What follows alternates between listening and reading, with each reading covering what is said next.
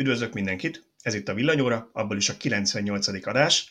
Beszélgető partnereim, mint mindig, most is Antalóci Tibor, a főszerkesztőnk, és Szűcs Gábor az a Szöcske, én pedig Bíró Balázs vagyok. Sziasztok! Sziasztok! Sziasztok! Na, hát eljutottunk ide 98, közeledik az a százas. Tibor, lesz valami speckol százasra szerinted, vagy nem mondjunk Hó, ebből semmit? Én, én nagyon készülök rá, úgyhogy lesz, lesz. Jó, valamivel készülünk, csak megint nem akarjuk túligérni, mert megivar rá egy nullánál nagyobb esély, hogy a technika kifog rajtunk, de igyekszünk valami, valami különleges adással készülni, hogy majd arra mindenképpen kapcsolódjatok be. Na de, Én biztos most... vagyok benne, hogy rendben leszem Balázs vágja. E, mi, mi, hogy mondtad? Bocsánat, kivágja? Aztán Jó, most nem én vágom. Azt te lehet, hogy én, lehet, hogy én bevállalom. Na. Okay. Igen. Én, én, már, én már örülök, én már kaptam egy szabad péntek estét, de, de bevállalta. Lehet, a, lehet, hogy csak a 110. adás után jelenik meg.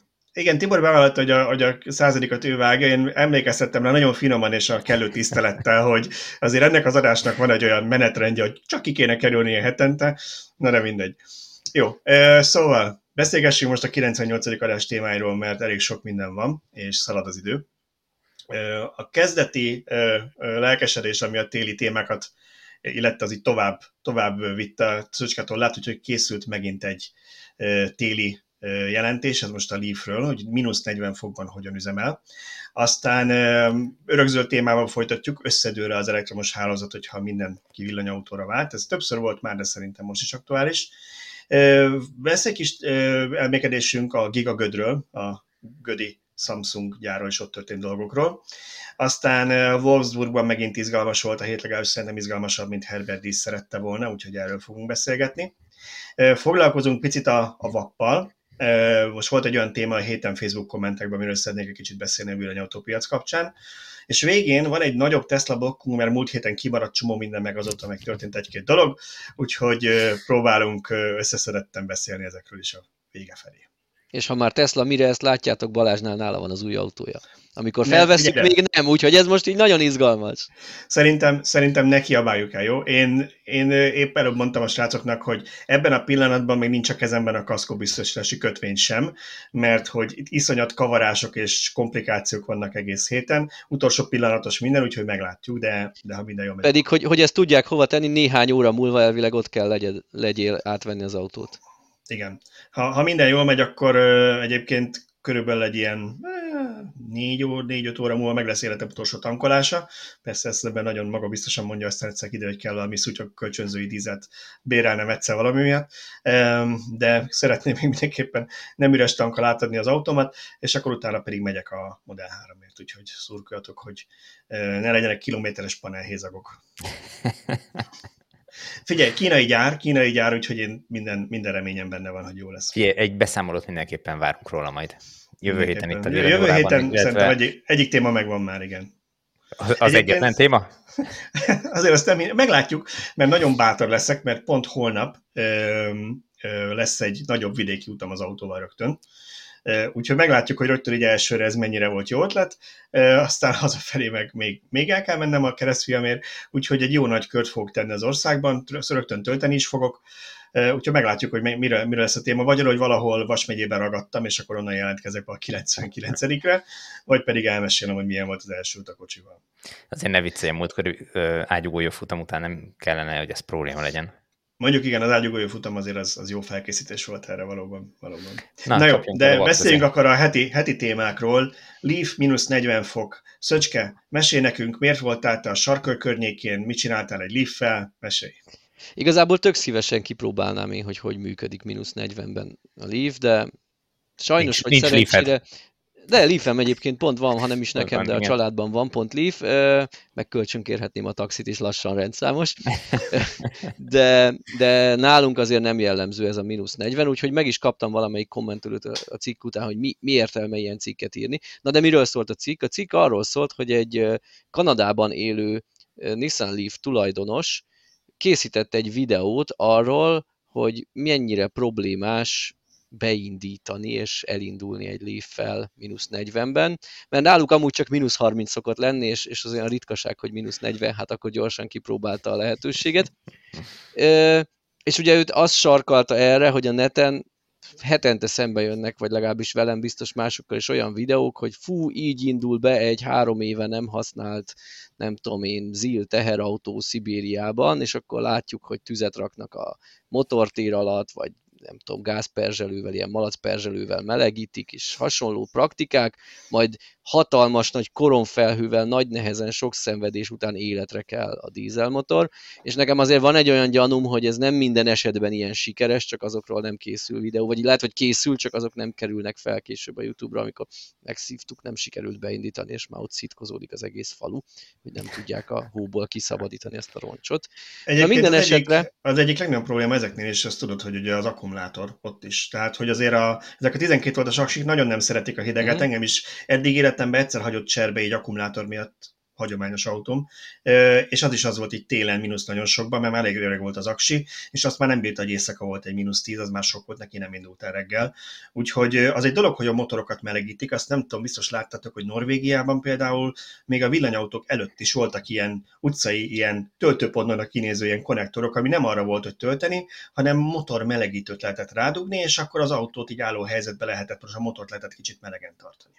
Nekem meggyőződésem, hogy a norvég gyors villanyautó átálláshoz ez is hozzájárult. Nyilván nem ezé volt a főszerep, de ők úgy megszokták, hogy minden néhányadik parkolóhelyen ott van egy konnektor, hát miért ne lehetne ott autót tölteni, és tulajdonképpen egy régebbi autót 10 évvel ezelőtt viszonylag kisakúval, kis teljesítménnyel simán lehetett erről tölteni. Ha valahol szerintem egy ilyen motormelegítő is 500 wattot, akár 1 kW-ot felvehet, ha azt bírta a konnektor, akkor miért ne lehetne körülbelül 1 kW-tal töltögetni róla. Hát bocsánat, hogy itt közevágok, de itt én összefutottam Magyarországon egy töltőnél egyszer egy svédországi magyar Teslással, aki nyilván a Teslával jött haza Magyarországra, és ő mesélte, hogy nekik van otthon a parkolóba, társasházi parkolóban ilyen motormelegítőjük, és ő szimplán arról tölt. Tehát ő azt használja a töltésre a modellesnél, hiszen napi 30 kilométert megy, nagyjából azt hiszem, hogy valami ilyesmi távot mondott, azt simán vissza tudja éjszaka tölteni, az a néhány amper, ami, ami ott elérhető. Fú, ez de jó átvezetés lett volna a következő témánkra. De térjünk vissza. Visszatérve Szöcske sztoriára, igen, annyit akartam csak mondani, bocsánat, hogy nekem ez annyira tetszik, ez annyira tipikus, ilyen filmbeillő, hogy a norvégoknál nyugaton elektromos motor melegítő bedugod, és ilyen paplannal egy melegíted a motort, vagy nem tudsz, a melegen tartod. A Szibériában fogják, és a malacpörzsölővel megküldik Nem? Így van. De egyébként jó, hogy mondtad, mert igen, általában az a nulladik pontja ezeknek a videóknak, hogy hozzá egy vaci új feltöltött 12 voltos akkumulátort, és azt szerelt bele az autókba. Na mindegy, a lényeg az, hogy vannak ezek a videók, amikor szerencsétlenkednek és életre keltik az autót, és akkor ehe, ez adta az ötletet ehhez az általunk is közölt videóhoz, ami egyébként már 2020-ban készült, tehát annyira nem új, csak valahogy a én látóteremben most került be, és gondoltam írok róla egy rövid cikket. Szóval itt arról szólt a helyzet, vagy arról szólt a sztori, hogy emberünk odasétált a leolvasztott ablakú, felmelegített utasterű Leafhez, kihúzta a töltőből a Type 1-es csatlakozót, és beült az autóba, nyomott egy ongombot, és elindult. És volt még ilyen belső kamerás felvétel, ahol látszott az, hogy, hogy mit eregetnek magukból a, a forgalom többi résztvevői. Jó, persze itt is megkaptuk azt, hogy és mennyire csökken a hatótáv. Hát ugye az a baj, hogy nincs erről konkrét adatunk. A videóban nem emlékszem, hogy elmondta, de alatta mindenképp megosztotta a videó készítője, hogy ő azzal számol, hogy ebben az extrém időjárásban felére csökken a hatótáv. Ugye azt nem írta le, hogy mihez képest felére, tehát hogy a, a, valószínűleg nem a 40 fokos olaszországi éghajlathoz képest a felére, mert mindenki mondta, hogy jó, persze felére az nem lehet. Valószínűleg ő eleve a mínusz néhány fokkal vagy hasonló hatótával számol, és ahhoz képest még feleződik. De igazából miért is baj ez, ha valaki rendeltetésszerűen ingázásra használ egy 2013-as autót, azért valószínűleg azt nem, senki nem világ körüli útra veszi ma már meg, ugyanis egy 13-as Leaf volt a videó főszereplője. Na de ennyit erről, szerintem tök érdekes um, volt, és nézzétek meg, aki még nem látta, mert látványos. Itt igazából szerintem nem is az az üzenet, hogy most ezek jobban indulnak el, mint egy hagyományos autó ebbe a hidegbe, mert nagy valószínűséggel a modern benzines meg dízel autók ugyanilyen könnyedén elindulnak, tehát hogy ugye te is a, a régi ö, levitézett vackokhoz hasonlítottad a ö, fölvezetődben, tehát nem, nem az a lényeg, csak ahogy Balázs is mondta, az emberek azt tapasztalták eddig, hogy a, a akkumulátorok általában nem nagyon bírják a hideget. Ezt nyilván megtapasztaltuk a mobiltelefonónál is, megtapasztaltuk a 12 voltos autóakkumulátoroknál is, és itt ugye azt kell látni, hogy a, a lítium akkumulátor egyrészt kellően be van ö, szigetelve ahhoz, hogy ez a, mínusz 40 fokba se fog egyik éjszakára a másikra mínusz 40 fokosra hűlni. Mínusz 17 foknál azt hiszem, hogy bekapcsol a Leafben is egy, egy akkumulátor fűtés, tehát hogy ha tényleg szükséges, akkor tényleg kicsit rá tud melegíteni az akkumulátorra ez mondjuk azt tegyük hozzá, hogy nincs benne minden lift akkumulátorban, tehát amit itt Közép-Európában, meg Dél-Európában szállítanak leafek, ezekben nincs fűtőszál, tehát nem fogja tudni melegíteni az akkumulátor, de itt nincs is szükség rá. De itt a lényeg az, hogy ezek az autók föl vannak arra készítve, hogy mínusz 40 fokos időben is könnyedén elinduljanak, és nem kell attól parázni, hogy most majd megfogy az akkumulátor, meg lefogy, és nem fog semmi energiát leadni. Úgyhogy itt szimplán szerintem csak erről szól ez a videó, hogy meg lehet nyugodni, az elektromos autók igenis kényelmesen és jól használhatók, és ráadásul szerintem még kényelmesebbek is, mert még akkor is rögtön meleget tudnak fújni az elektromos fűtésnek köszönhetően, hogyha nem fűtjük elő a kabint valami oknál fogva nem jut eszünkbe, vagy nem volt beállítva, vagy más időpontra volt beállítva, de lényeg az, hogy, hogy, hogy akkor is kellemes meleget fúj gyakorlatilag egy fél perccel az indulás után már. Hát igen, a hagyományos modern... autó biztos, hogy még simán perceken keresztül hideg utastérben, sapkaságkesztyűbe vezeted. Ezt még nem kell mínusz 40, még mínusz nem tudom én 10-ben, ami itthon is előfordul. Az én benzines autómnál láttam, hogy, hogy az biztos, hogy még így nem tudom én, még, még gárdonyról, sőt, még, még talán uh, Velencéről sem érek ki, mire, mire egyetlen levehetem a kesztyűt vagy a sapkát sálat. Jó, az se egy friss, modern autó, tehát abban a Tibornak igazán valószínűleg egy új, modern, belső motoros autó jobban megbírkozik ezzel, bár az a mínusz 40 fok az szerintem bármilyen technikának már, már az egy kicsit be tud tenni, de, de akárhogy is itt azért rögtön egy meleg autóba tudsz beszállni, vagy legalábbis nagyon gyorsan meleg lesz. Az a baj igen ezzel az extrém hideggel, hogy ledermed az olaj, tehát milyen kopást kap egy hagyományos motor ennyire hidegben. Ha milyen egy olaj kell mínusz 40-hez, gondolj bele. Uh-huh. Ha, ha egy helyben járatod, akkor nagyon-nagyon lassan melegszik fel az autó, tehát akkor rengeteg ideig jár kopottan. Ha elindulsz vele, az meg szerintem balesetveszélyes is, mert egyszerűen nem bír még fűteni. Az ember lélegzik, a pára lecsapódik a szélvédőn, és belülről fagy rá az üvegre, és akkor nem látsz ki. Tehát valamilyen szinten muszáj vagy előmelegíteni az autót, az utasteret, nem csak a komfort miatt, hanem a biztonság miatt is. És jó, tudom, vannak fűtött első szélvédők fűtőszál, fűtőszállal, de azért ez még viszonylag ritka extra, én úgy gondolom. Meg igen, vannak elektromos fűtőbetétek a dízelekben, szerintem még az nyilván, mindennapos. Uh, nyilván, ahol uh, ez gyakrabban előfordul, az ilyen jellegű hideg, tehát mínusz 30, mínusz 40 fok, ott azért erre jobban fel vannak készülve az emberek is, meg az autók is, tehát ők uh, nyilván nem saját magunkból kell kiindulni, de azt én mondjuk azért felvetettem, a, a, amikor ez a cikk megjelent a szerkesztőségi chatbe, hogy, hogy jó, jó, itt fölfűtjük az akkumulátort, amit tudom én, de mennyivel kevesebbet fogyasztanának vajon a villanyautók, hogyha melegítenénk egy kicsit a, a, a hajtóműolajat ami, amit ugye múltkor cseréltünk a, a taxi Leafben, hogy lehet, hogy a, a téli magas fogyasztásnak az is egy jelentős része. Így van, ha van köztünk olajmérnök, akkor majd ő megírja, hogy létezik-e olyan olaj, amelynek a viszkozitása mínusz 40-től plusz 40-ig nyilván nem motorolajban, hanem hajtóműolajként megfelelő is tud-e működni. Én visszagondolok még nagyon régi autóimra, ilyen szoci autóknál előfordult az, hogy amikor mínusz 10 volt reggelre, akkor alig tudtam hátramenetet kapcsolni, olyan sűrű volt a váltóban az olaj, hogy valamiért nem tudom, a hátramenet az, az nehezebben ment, mint az előremeneti fokozatok között. Egyébként most nem azért, hogy a Tesla, de nem tudom, hogy ez a, ez a hajtómű melegítés ez nem működik a Teslában, mert ugye nem fűtőszál van az akkumulátorban, hanem azt csinálja az autó, hogy amikor így nagyon hideg az akkumulátor, akkor gyakorlatilag hát majdnem úgy üresbe járatja a motor, de szerintem nem is forog benne semmit, csak az elektromos áramot futatja át rajta, és ezzel, ami hőt generál, azt viszi szét ez a, különbö- a ez a hőcserélő rendszere az utastérbe, az akkumulátorhoz. Szerintem egyébként valószínűleg a motor is melegszik. Tehát lehetséges, hát a motor melegszik, de azért a, mm, ott azért a fémes kontakton szerintem a hajtóműhöz viszonylag nehezen jut át, hogy mínusz 40-ben felmegyen az olaj. Biztos, hogy van előnye szerepe, de úgy gondolom, hogy azért az, az ott elég, elég lassú hőátmenet, főleg ha ekkora a külső levegőhűtő hatása.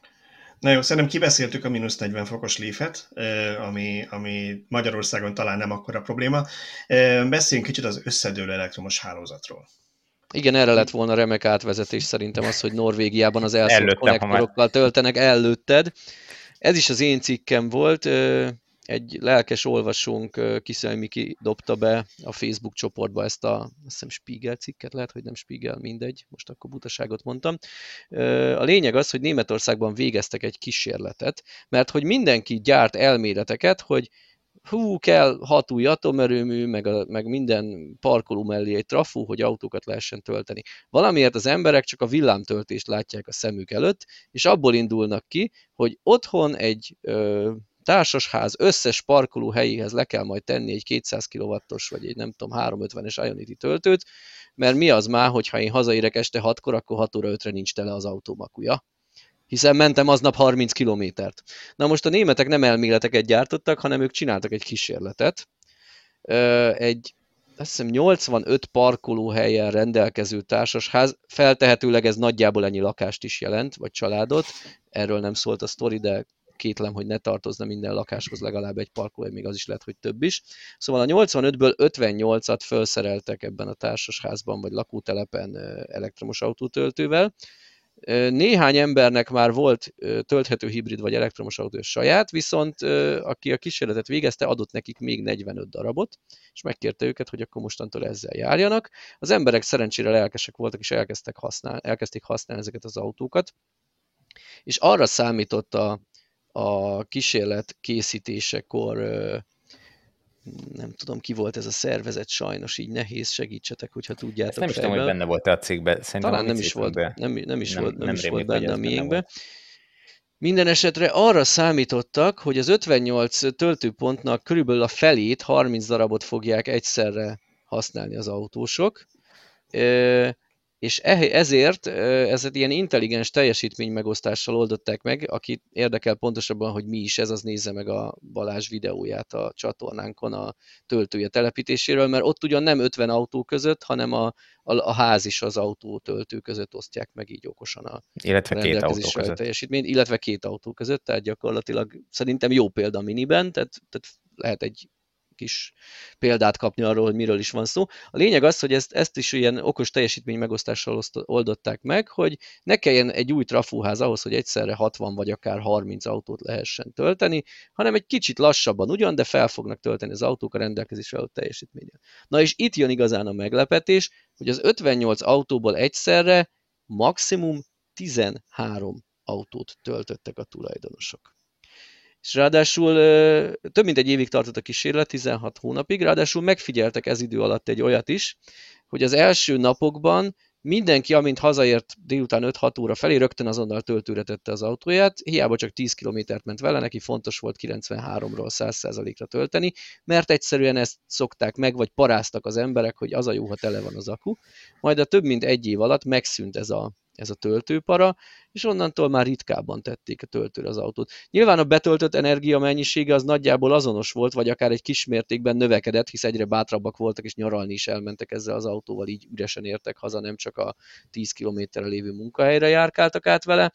De a lényeg az, hogy, hogy onnantól már nem töltötték állandóan, nem lógatták mindig a töltőn, hanem néhány naponta, amikor úgy érezték, hogy már beesett egy alacsonyabb szintre, akkor töltőre tették, és, és itt jött nagyon jól az okos teljesítmény elosztás, mert nem az volt, hogy este hatkor úgy megrángatták a, a elektromos hálózatot, hogy szükség volt két újabb gázerőmű beröffentésére, vagy szénnel megpakolni visontát, hanem, hanem egyszerűen az okos töltőrendszer megoldotta, hogy nem az összes autónak adta oda a maximális teljesítményt, hanem szépen elosztotta köztük, viszont reggelre, mire kellett, minden autó tele volt.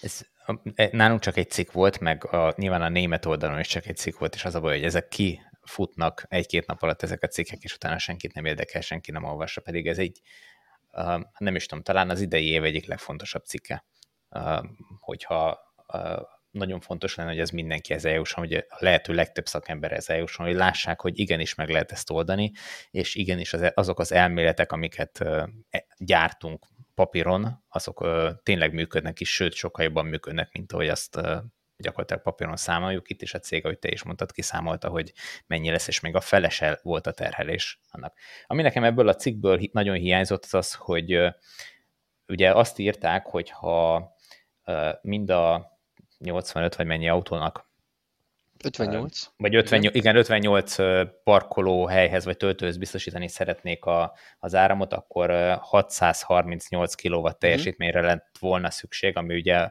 rögtön ki is adja, hogy 11 kW-os töltőket terveztek minden egyes parkolóhelyre. De ugye ott elvágat, el van vágva ez a szál, vagy elvaratlan a szál, hogy akkor mennyit is adtak valójában. Ugye azt tudjuk, hogy valami 98 vagy hány kilowatt volt a maximális uh-huh. teljesítmény, de hogy mennyi lehetett volna, azt nem tudjuk sajnos. Igen, ez sajnos nem derült egy, ki. Egy fontos információ lett volna, de még hogyha ha azt feltételezzük, hogy még 98 kilowatt volt a maximum, amit, amit oda tudtak adni, akkor is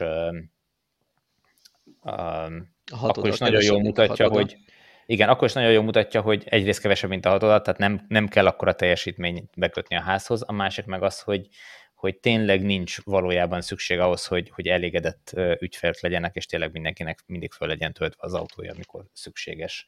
Egyébként, uh, bocsánat, biztosan a 98 volt a maximum, bár ezt nem írták meg, de ha abból indulunk ki, hogy azt írják, hogy maximum 13 autó töltött egyszerre, az 7, akkor... 7,4 kW. Ö, igen, tehát, tehát akkor, akkor ezek szerint ö, nem adták oda ott a 11-et autónként. Hát vagy ha, ha 7,4-et nézed, akkor lehet, hogy nem is volt mindegyik autó háromfázisról tölthető. Igen, ez is elképzelhető. Ugye mondták, hogy volt, aki a saját hibridjét használta, és lehet, hogy abban 3,6-os töltő volt. A lényeg az az, hogy a, az elméleti maximum, ami még mindig csak AC töltésről beszélünk, hisz otthonra nem kell DC töltő, az elméleti maximumnak kevesebb, mint hatod részére volt szüksége valóságban. És akkor itt mondják az emberek, hogy de ennyi sincs, de ennyi van, hiszen egy átlagos lakásban, egy lakótelepen kibírja a hálózat azt, hogy mondjuk mindenki egyszerre az egyikbe bekapcsolják a mikrót, a másikba a hajszarítót, stb. Viszont éjszaka, este 10-től nagyon kevesen szállítanak hajat, meg porszívóznak, mert a szomszédok úgy kivágnák őket onnan, ahogy zúgatnák a porszívót. Meg azért, tehát jellemzően a mosógépet sem, a többség nem éjszaka üzemelteti a villanytűzhelyt sem. A lényeg az, hogy ott van egy brutális szabad kapacitás, mondjuk este 10 és hajnal 4-5 között. És ez tökéletesen elég az autók feltöltésére. Igen, nekem bocsánat, csak pont az jutott eszembe, hogy most cseréltem telefont, és nagyon tetszik az új telefonomban az a funkció. Ez lehet, hogy mindenkinek már egy meglévő dolog, csak nekem nem, mert nekem ilyen majdnem 5 éves volt a régi telefonom. Úgyhogy az újabb telefonokhoz ilyen nagyon gyors töltőket adnak, ez is egy 30 wattos töltő. Leverte a kis megszakított? Pikpak fel lehetne vele tölteni, de ugye azért ez túlzottan nem teszi jót az akkumulátorának a telefonnak, hogyha te egyfolytában itt töltöd fel, és alapvetően tök felesleges is, mert este föl, tehát akkor jó, amikor még napközben rá kell töltened, mert valami van, mondjuk sokat telefonáltál, vagy sokat fotóztál, mert nyaralsz, de ugye egyébként neked tökéletesen elég, ha reggelre, amikor a fölkelsz feltölt, és a telefon teljesen magától alapbeállításban azt csinálja, kírja, hogy valami intelligens, nem tudom, milyen töltést aktivált, hogyha látja, hogy az ébresztőn be van állítva reggel 7 órára, akkor ő 7 órára fogja feltölteni, és csökkenti a, a töltési teljesítményt, ezzel kímélve az akkumulátort. Mert nekem rohadt minden, nem kell, hogy reggel a hajnali kettőre fel legyen töltve a telefonom, elég reggel hétre is. Úgyhogy ilyen szempontból az autóknál is ugye az intelligens töltésnél, hogyha be van időzítve, vagy, vagy a rendszer mondjuk egy pici mesterséges intelligenciával kitapasztalja, hogy körülbelül mindenki reggel 6-kor, 7-kor indul el, azokra a töltőhelyekről megfigyel, hogy mikor indul el az autó, akkor már tudja, hogy mikorra kell feltölteni. Hát szerintem, ha egy okos rendszer, akkor ott valószínűleg be lehet azt jelölni, hogy én most speciális esetben vagyok, és éjfélkor kell indulnom, mert nem tudom, éjszakás műszakban vagyok, vagy akármi, hmm. akkor, akkor kérhetem én a társasházi töltőrendszeren azt, hogy most nekem adja oda a rendelkezésre a maximumot, a többiek annyival kevesebbet kapnak, vagy később kezd tölteni az autójuk, hiszen ilyen, nem tudom, az átlagemberek életében évente egyszer fordulhat elő, hogy nem tudom én hajnal négyre van repülőjegye, vagy hasonló problémája van, és neki kell a teleakú éjszakára vagy éjfélre. A többségnek, túlnyomó többségnek elég, ha reggelre tele van. Tehát szerintem két dolgot kell figyelembe venni itt, ami nagyon fontos így összefoglalva. Egyrészt nem kell nagy teljesítményű töltő, mert ráér egész éjjel tölteni az autó. Másrészt attól, hogy az autóknak egyre nagyobb akuja van, és már az 500 km hatótávot súroljuk, az emberek még nem költöztek 250 km-re a munkájuktól, hogy minden nap kiautozzák az 500-at, ugyanúgy ezt a 30-50-et kell visszatölteni, mintha egy, nem tudom, Citroen C0 lenne, csak ott 50%-ot jelentene, ez itt meg 5%-ot. Az igazság, hogy nekem itt mindig egy, egy kérdés merül fel, és, és nem tudok rá jó választ. Erről szerintem már többször beszéltünk a társasházi töltés kapcsán, és nem tudom Németországban ez hogy működik. Lehet, hogy ez egy új építésű projekt volt, vagy lehet, hogy egy olyan lakóközösséggel úgyis már mindenki villanyót akart, vagy a többség, ezért oldották meg. De ugye itthon az alapvető probléma az, ezt saját bőrömön tapasztaltam, ugye, mint társasházi lakás tulajdonos, hogy nekem a pesti lakásomban ugye a, a parkolóhelyem, az az én parkolóhelyem, külön helyrajzi számon az enyém, és ez mindenkinél így van, tehát hogy, hogy nincsenek ilyen közös helyek, hanem mindenkinek saját parkolóhelye van. Most innentől kezdve, hogyha te ki akarod építeni a töltést, akkor a saját magadnak kell kiépíteni az autódhoz, és lehetséges, hogy tök felesleges kiépíteni mondjuk akkor a teljesítmény csak a te autódhoz, meg mindenkinek a saját autójához, de ahhoz, hogy egy ilyen okos rendszert telepítsünk, ahhoz össze kéne állni a lakóközösségnek, és akkor is előre megfinanszír az én nem tudom 20 töltőhelyet, vagy legalábbis egy rendszert, bővíthető 20 töltőhelyre, ha még nem is mindenki határozta el, ilyet akar, és hát szerintem kisebb dolgoknál is nehezebb egy lakóközösségben megszavaztatni valamit, hát gondoljunk csak bele, hogy a panelprogramnál mennyire probléma volt az, amikor, a, amikor még nem volt az, hogy elég a lakóközösség aztán fele, hanem talán háromnegyede kellett, vagy mindenki, és mindig volt az a kettő Marika néni, aki nem volt hajlandó belemenni, és akkor nem lehetett megcsinálni, a, a, nem lehetett bevődni a panelprogramba a házat. Szóval ugyanez van itt is, hogy most egy társas házban az enyém az 78 lakásos nem fogsz tudni 78 embert meggyőzni, vagy legalábbis még a felét se, hogy ők most előre építsenek ki egy ilyen rendszert, mert valószínűleg 10 évben belül neki is úgyis lesz villanyautója. Így van, sajnos ez egy valós probléma. Pont ahogy mondod, annak nincs értelme, hogy mindenki egyénileg kiépítse. Ha jól tudom, ahhoz is hozzájárulás kell a közös képviselőtől, többi lakótól, Igen. lakók x százalékától. Tehát most te, ha nem költöztél volna Gárdonyba, de megvetted a Teslát, most elindulnál a kis aláírásgyűjtő íveddel, és magad mellé állítanád a lakók x százalékát, hogy megengedjék, hogy te a közös vezetékről lecsatlakozva egy külön mért órát oda tehess magadnak töltésre. Pontosabban Majd, nekem ez már megvan, mert én pár éve erre már készültem, és én ezt sikeresen megszavaztattam, de a mai napig azt, azt gondolom, hogy ez több volt ebben a szerencse, mint az eszem, mert egyrészt jó fej volt a közös képviseletet ellátott cég meg a műszakisai, másrészt, hát hogy mondjam, nagyon ö, alacsony érdeklődés mellett zajlanak az éves közgyűlések, és körülbelül ott voltak a 78 ö, lakásból szerintem öten, és igazából senki nem emelt ö, szót az ellen, amit, amit én kértem, meg támogatta a közös képviselet is a cég, aki ezt ellátja, tehát nem volt ez a probléma. De konkrétan ö, van egy barátom, akinek ez a probléma, villanyautója van, egy olyan társasházban lakik, ahol ilyen külső garássor van, és jelenleg azért nem tud otthon tölteni, azért kell eljárni a utcai töltőre, mert bővíteni kéne a hálózatot, ehhez már a, mert egy, egy, egy darab 10 amperes elektromos kábel, vagy egy, egy 10 amperes rendszer van az összes garázshoz összesen. Ugye arra voltak ezek annó tervezve, hogy egy-egy izzó van maximum mindegyikben. És bővíteni kéne a hálózatot, ahhoz már földkábelhez ragaszkodik az elektromos szolgáltató, és ezt ki kéne fizetni a háznak, és ehhez próbál támogatást szerezni, és egyelőre nem túl sok sikerrel. Hát ehhez sajnos el kell telni néhány évnek, addig a lelkes embereknek ki ke- vagy meg kell szenvedni és kifizetni a saját részüket, vagy ki kell, ki kell várni azt, hogy a lakók nem tudom én 30-50 százaléka legalább tölthető hibridre váltson, mert onnantól hirtelen mindenkinek fontos lesz. Igen, valószínűleg ez az igazság, hogy ezzel várni kell. Illetve hát olyan lakásoknál még megoldás lehet az, ahol ahol nem csak dedikált parkolóhelyek vannak, hanem nem tudom, van egy-két-három közös használatú vendégparkolóhely, akármi, és akkor oda ki lehet egy nagyobb teljesítményű töltőt. Hát nem hiszem, hogy gyakori, de elbírom képzelni, hogy létezik ilyen. Mert az lehetne még megoldás, hogy akkor, akkor oda kitesznek egy darab kártyás töltőt, és akkor ott forgóban. Csak hát ott ugye megnehezíti, hogy épp a szomszéd állott, amikor neked kéne tölteni. Az a komfortos, ha mindenkinek ott a csatlakozó a saját parkolóhelyén, csak ehhez ne kelljen egy brutális betápot kiépíteni, hanem a betápon osztozzanak okosan ezek a töltők. Igen, de alapvetően, alapvetően hogy minden lakáshoz külön parkolóhely van, nincsenek közösek, legalábbis nálunk uh-huh. se.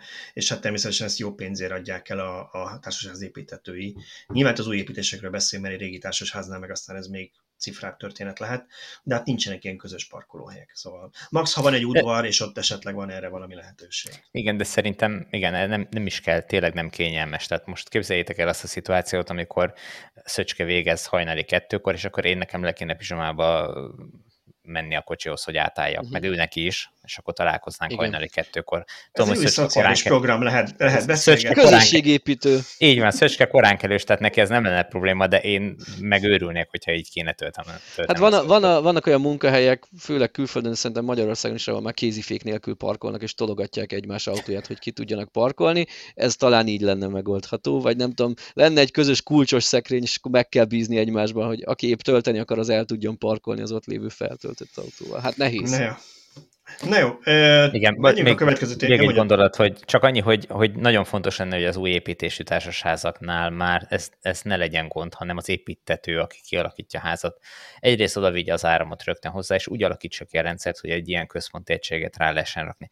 Egy társasház építésekor egy 70 lakásos társasháznál ez filléres tétel. Ezek, ez ezek milliárdos tétel. projektek, tehát, igen, mert, tehát maga amikor... a építés, ez mi, igen. emlékszem, a miénk annó azt hiszem 2000 6-ban kezdték építeni, és ha jól emlékszem, 3 milliárdos volt a összköltségvetés. Na, tehát ahhoz képest az a néhány százezer forint, vagy néhány millió forint, amiben az kerül, hogy kihúzzák oda a kábeleket, nem kell felszerelni a töltőt, csak legyen meg a kábelezés, és legyen meg a központi egység, ami az egészet vezérli. És akkor, amikor megveszi a delikvens az autóját, az elektromos autóját, akkor majd felszerelteti a végpontot, és kifizeti azt az extra költséget. De annak a nem tudom, 4-5 millió forintos parkolóhelynek a vagy kocsi beállónak a költségébe az a nem tudom, 100 forintnyi extra költség, azt szerintem bele kell, hogy férjen. Szerintem százezeres tételsek, hiszen annyit kell, Lehet, hogy, hogy, egy, hogy egy központi helyről, vagy a lakás központi elektromos betáplálásától minden parkolóhelyhez oda vigyenek legyünk maximalisták, 3x6 négyzetmilliméteres kábelt, meg egy UTP kábelt. De akkor már ágyúval lőttünk a verébre hajnít. Hát, de figyelj azért, hogyha ezt 50 méteren kell vinni, akkor az azért költség. Tehát Igen, oké. Okay. Igen, de ez mindig, mindig sokkal kisebb költség az építkezésnél ezt Abszolút, megcsinálni, mint utólag kábelcsatornákat. Tehát nekem én azon meg is lepődtem, amikor én ugye megszavaztattam ezt, és akkor beszéltem egy szakemberrel, egyébként mennyibe kerülne kiépíteni, mondta, hogy attól függ, hogy hol merre kell vezetni, de hogy ne is a, a kábel is Abla, drága. A hálószob ablakon keresztül kidobva. A hosszabbított, igen. Szóval, hogy nem is, nem is, nem is önmagában, a, bár nyilván drágák az elektromos kábelek, sőt egyre drágábbak, de hogy bődösen drágák tudnak lenni ezek a kábelcsatornák, amik ilyen nagyon sokat tudnak vezetni, mondjuk a mennyezetre kéne felszerelni. Szóval vannak azért itt költségek, úgyhogy ez mindig sokkal olcsóbb, ha előre már kiépítik. Na, de akkor menjünk a következő témára, és nem tudom, mennyire akarok a sokat időzni, de egy picit én érezt, fontosnak éreztem, hogy beszéljünk a Samsung Gödi gyáráról, mert uh, ugyan mi mindig elmondjuk, hogy mennyire örülünk neki, hogy Magyarországon sok akkumulátorgyár van, meg lesz, mert hogy azért ez egy fontos iparág lesz a jövőben, és, és jó, hogyha nem csak dízelmotorokat csinálunk itt, hanem, hanem olyat is, aminek mondjuk jövője van.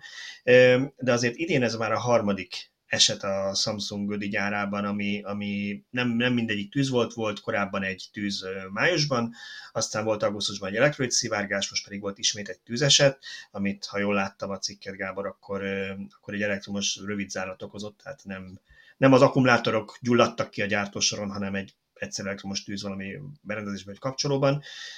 Mennyire normális ez, hogy egy, hogy egy üzemben, egy gyárban ennyi baleset van? Szerintetek ez tök normális, ennek bele kell férnie, vagy valamit itt szigorítaniuk kellene a felügyelet?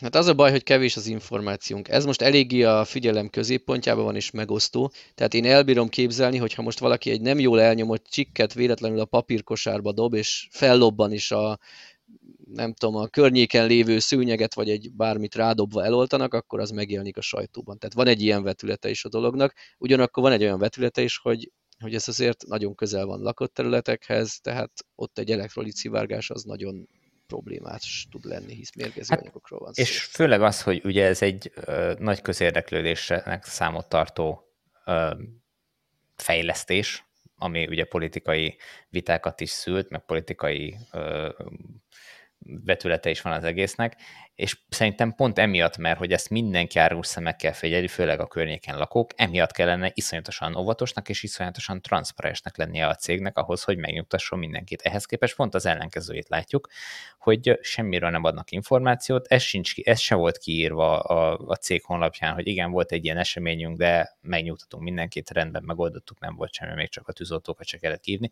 Nem ez történt, hanem az, hogy, hogy valahogy kiszivárgott, és megtudta a polgármester, és ő kirogta a saját Facebook oldalára. Tehát ez, ez annyira, annyira gáz, annyira kelet-európai, annyira szocialista, kommunista fölfogás, vagy nem is tudom, minek nevezzem, hogy, hogy titkolózunk, nem mondunk el semmit, nem, át, nem átlátható az egész, és, és mindenki csak higgyel nekünk bemondásra, hogy ez rendben lesz. Nem, nem lesz az rendben. A, az a baj, hogy ez a gödi építkezés, ez pont a ellentéte, a reciproka a Tesla Brandenburgi sztoriának, amiről néhány hete beszélgettünk, hogy ott a világ másik végén élő, akár ki a kartonpapírnak ültetett fenyőfáért aggódva beadványt nyújthat be, és azt kivizsgálják.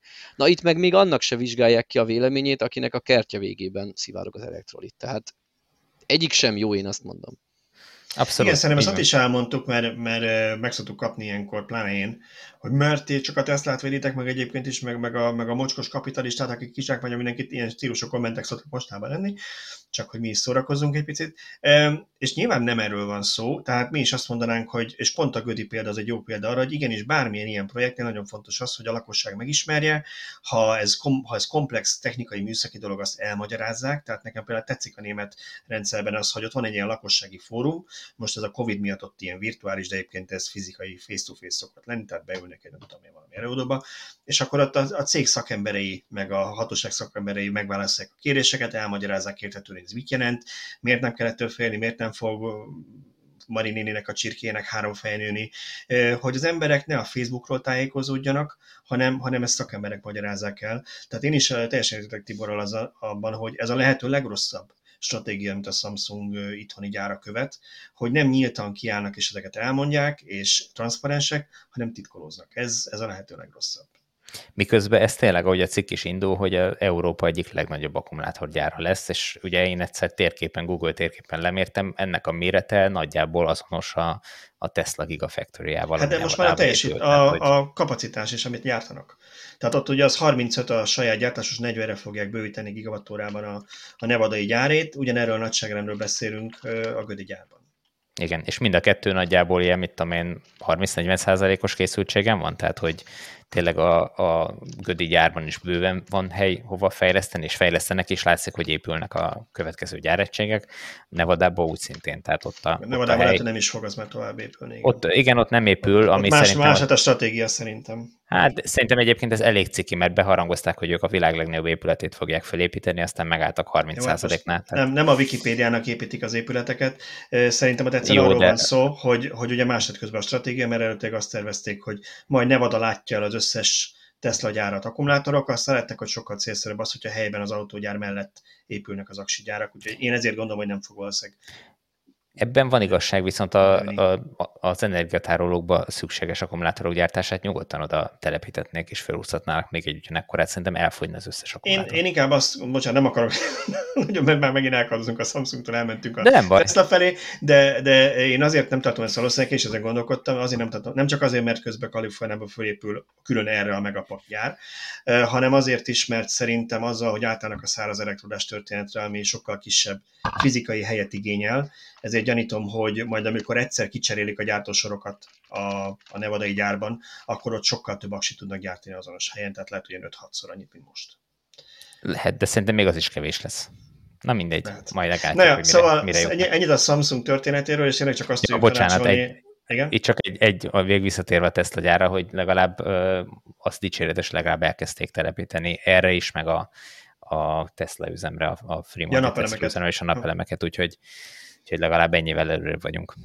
Ja, szóval annyit csak a Samsung történet lezárásának, hogy nyilván nem a mi tanácsunk alapján fognak a gyárvezetői dönteni, de ha véletlenül valaki hallgatja, akkor, akkor gondolkozzanak egy kicsit azon, hogy azt szeretnék-e, hogy a Facebookon okítsák el most az emberek, vagy jobb, hogyha ők magyarázzák, hogy mi történik. Hmm, ez egy nagyon jó észrevétel. És ha Na már Brandenburg volt, akkor, akkor utazzunk egy kicsit Wolfsburgba. Igen, itt ezt most uh, ketten követtük el ezen a héten Szöcskével, én az elsőt, te meg a másodikat. Uh, hát soha véget nem érő történet, most már ez egyre komplexebb ez a, ez a német uh, Volkswagen szaga, ami tényleg olyan, mint egy, mint egy szappanopera kicsit, ugyanakkor meg véresen komoly, tehát, tehát egy kicsit néha poénkodunk rajta, de a világ egyik legnagyobb autógyáráról van szó, és, és tényleg azt látjuk, hogy, hogy Herbert Diss minden hibával együtt, mert nyilván biztos, hogy neki is van csomó rossz húzása, meg, meg nem ismerjük annyira, meg nagyon sokan azt meg, hogy tök arrogáns vezető, mindegy, ezt így félretéve, de hogy ő tényleg azt képviseli, hogy iszonyatos sebességgel, főleg egy ilyen méretű céghez képest iszonyatos sebességgel akarja az egészet átfordítani az elektromos autózás irányába, hogy, hogy mintha ő lenne igazából talán a, a legkomolyabban vehető figura a hagyományos autógyáraknál ilyen szempontból, ahol nem csak marketing lózungok mennek, hanem ténylegesen át akarja alakítani a céget is nagyon gyorsan, de úgy néz ki, hogy beletörjük a bicskája, nem? Igen, vagy ha ez marketingnál, akkor nagyon jó a marketingje. Uh, így van. menjünk akkor időrendben. Az enyém volt az első cikk, mert időben úgy haladtunk, hogy ugye annak esetleg nem követte annyira, ugye Dísznek volt már egyszer egy köre a szakszervezettel, ugyanis Németországban a szakszervezeteknek nagyon nagy beleszólás van a gyár életébe, minden termelő üzemnél, ők benne vannak a, a döntésekben, és már volt egy olyan körük, körül velük évelején, amikor megpróbálta meghosszabbítatni a szerződését, hogy 2025-ig ő maradjon a cég vezetője, hogy ők majdnem megvétozták, és aztán végül úgy tudott kibújni, hogy bevállalt különböző fejlesztéseket a német üzemeknél.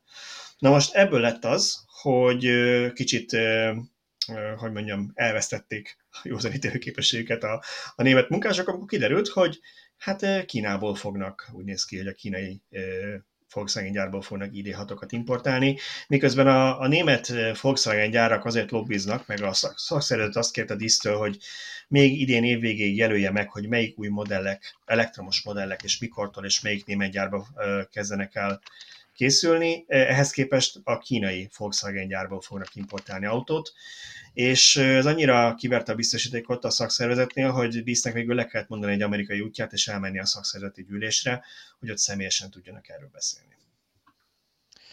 Hát ugye ez megint több oldalú, tehát nyilván a 30 ezeres leépítés az nem több oldalú. Az, hogy az ID6-ot hoznák Európában, eredeti, Európában eredetileg nem is akarták idehozni, legalábbis ez volt a sztori, hogy még nem. Hozzá kell azt tudni, hogy kevesebbet adnak el Kínában, mint remélték. Tehát most valószínűleg az van, hogy Európában villanyautó hiány van, mert a drága benzin miatt mindenki villanyautót venne, Kínában pedig ott áll kihasználatlanul a gyártósor, mert ott meg nem bírnak annyit eladni, mint amennyit tudnának gyártani és Dísz ezt próbálta meg a kettőt egyensúlyba hozni egy ötlettel, hogy mi lenne, ha eladnánk pár tízezer darabot az ID6-ból. Szerintem sokan örülnének neki, akkor a mennyiség meg nem lenne, ami, ami megrengetni a, nem tudom, Cvikaui üzemnek a igen, szerintem, igen, szerintem nem ez, nem ez a fő kérdés, vagy nem ez a fő probléma. Ez egy olyan dolog, ami bele lehetett kötni. Darabot.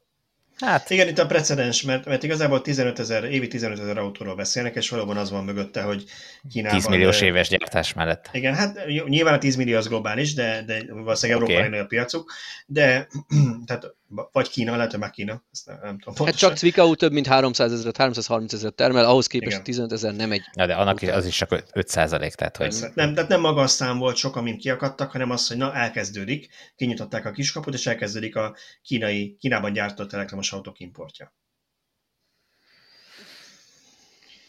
Ez valahol érthető, csak az a baj, hogy amivel Dísz is visszavágott kicsit a sztori végén, hogy ha, ha nem lépünk, nem változtatunk, akkor meg az lesz a vége, hogy bezárhatunk. Nem tudom eldönteni, hogy itt most a szakszervezetek esetében valóban a munkahelyek megmentése a cél, hiszen nem arról van szó a 30 ezeres leépítésnél, hogy most akkor holnaptól elküldünk 30 ezer embert, hanem ezt egy évtizedes távlatban tervezi dísz, ami körülbelül azt jelenteni, hogy aki nyugdíjba megy a cégtől, vagy saját maga döntéseként felmond, a helyére nem veszünk föl új embert, hanem megoldjuk a meglévő maradó állományjal tehát egy ilyen jellegű leépítésről van azért itt szó. Jó, lehet, hogy lesz egy-két elbocsátás, de azért nem brutális mértékű, én úgy gondolom. Én azt is elképzelhetek tartom, hogy itt esetleg egy hatalmi harc van. Hát a Volkswagen-nél az szerintem mindig van, azért mondtam, hogy ilyen, inkább ilyen Shakespeare-i királydráma, nem is brazil szappanopera, mert, mert folyamatosan próbálják megmerényelni az épp aktuális vezetőt. De szerintem egész egyszerűen ki kell mondani, hogy amit már nagyon sokan leírtak, hogy ugye egy elektromos autó sokkal kevesebb alkatrészből áll, kevesebb munka megépíteni, tehát nyilván kevesebb ember is kell hozzá, úgyhogy szerintem valamilyen szinten elkerülhetetlen az, hogy tehát egészen egyszerűen nem fog annyi ember kelleni az elektromos autógyárakba, hogy, hogy a világ összes autógyára csak elektromos autót gyártana, nem kellene benne annyi munkaerő, mint most a belső egészségeknél. Itt természetesen nyilván nem arról van szó, hogy mi érzéketlenek vagyunk az emberek munkahelye kapcsán, de ez valamilyen szinten minden ipari forradalomnál így működik, tehát a szövőnök is annó felgyújtották, meg összetörték a szövőgépeket, ez 200 éve így, így megy minden ilyen történetnél, de ezzel nagyon nem tudunk mit csinálni. Nyilván itt a politika felelőssége az, hogy más munkahelyeket teremtsen, más beruházásokat vonzon be, ehhez kapcsolódó iparágak alakuljanak, mondjuk ne Kínából hozzák be az akkumulátorokat Európába, hanem Európában legyenek akkumulátorgyárak, az is felszív valamennyi munkaerőt, de ez ettől még tény. Na most, amikor volkswagen olyan szerződések, olyan szakszereti szerződések vannak, hogy 2029-ig nem lehet létszámleépítést csinálni Wolfsburgban, az egy nagyon brutális betontömb a, a Volkswagennek a lábán, amivel bedobták a folyóba, mert így hogy a fenébe fog versenyezni más cégekkel, és nem csak a Tesla-val, bárki mással. Ha miközben átáll mondjuk Wolfsburg az elektromos autókra, már három ember fog kávét főzni naponta, mert, mert egyszerűen nem tudnak velük mit csinálni. Igen, tök jó, hogy szociálisan érzékenyek vagyunk, csak ha ezt olyan áron mentjük meg a munkahelyeket, hogy a cég becsődöl, akkor mire is jó, hogy ott lesz rengeteg megmentett munkahely egy veszteséges cégnél? Hát figyelj, a, a... Mit akartam mondani?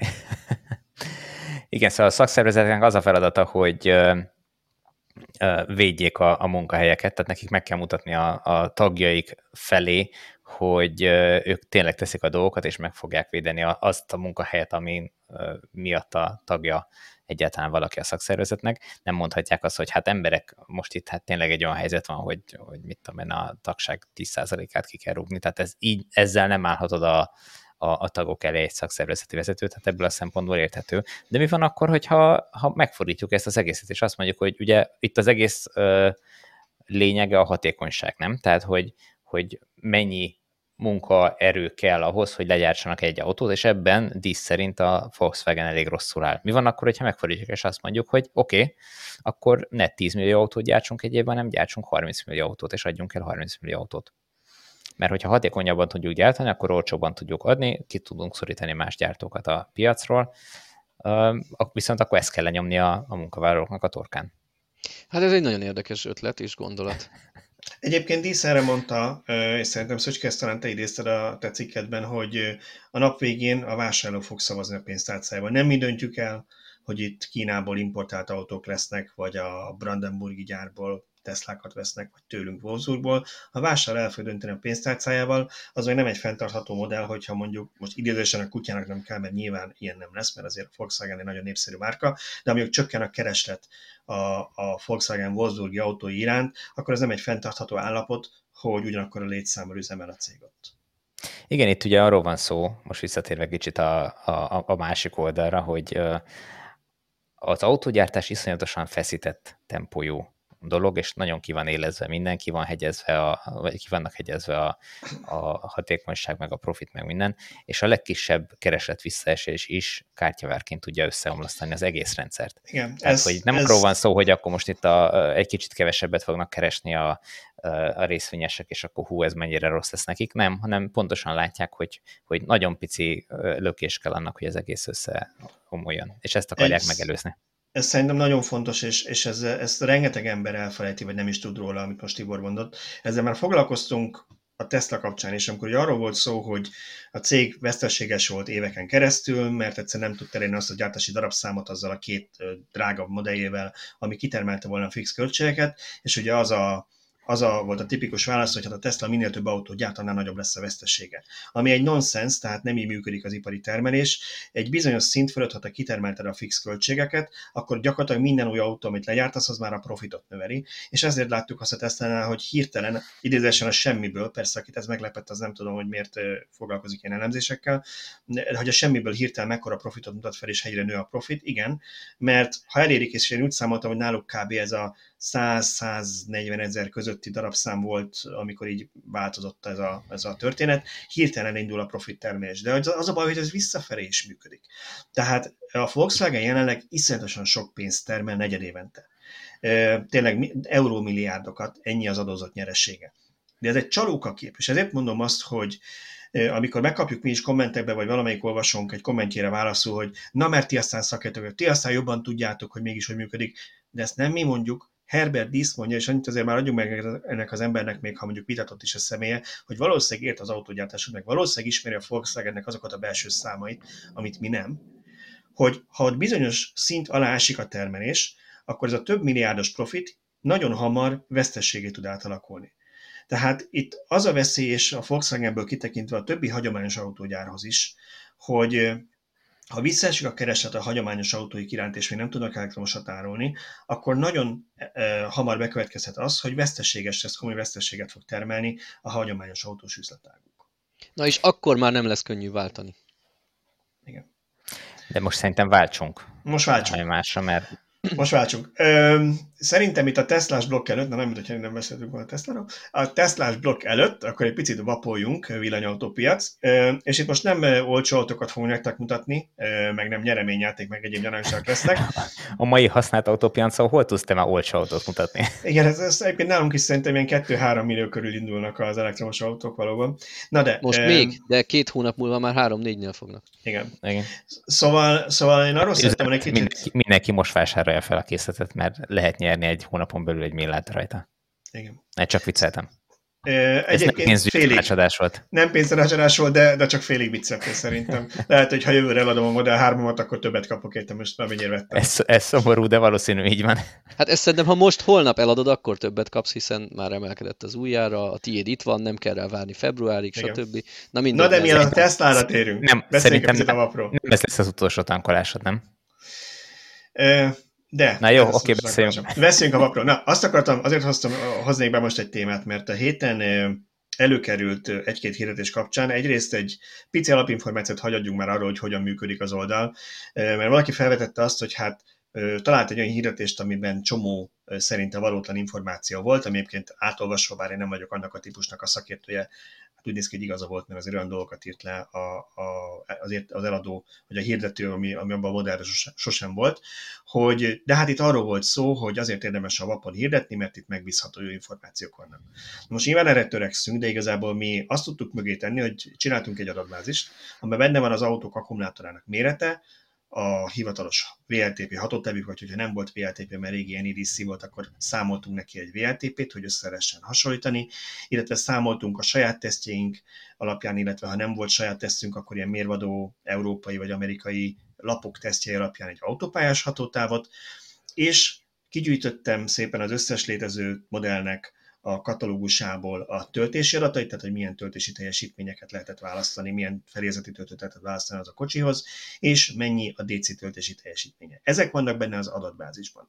Viszont minden más, amit a hirdető kiválaszt, tehát hogy van-e mondjuk abban az autóban kétzónás légkondicionáló, támogatja az Apple CarPlay-t, én nem tudom, full ledese a fényszórója, azt már maga a hirdető választja ki a a menürendszerből, ezt mi nyilván nem tudtuk leprogramozni, összegyűjteni, hogy az összes létező típusnak, az összes piacon lévő modelljére, az összes konfigurációt mi összerakjuk. Úgyhogy itt azért van a hát- hirdetőnek is felelőssége abban, hogy, hogy valós adatokat közöljön.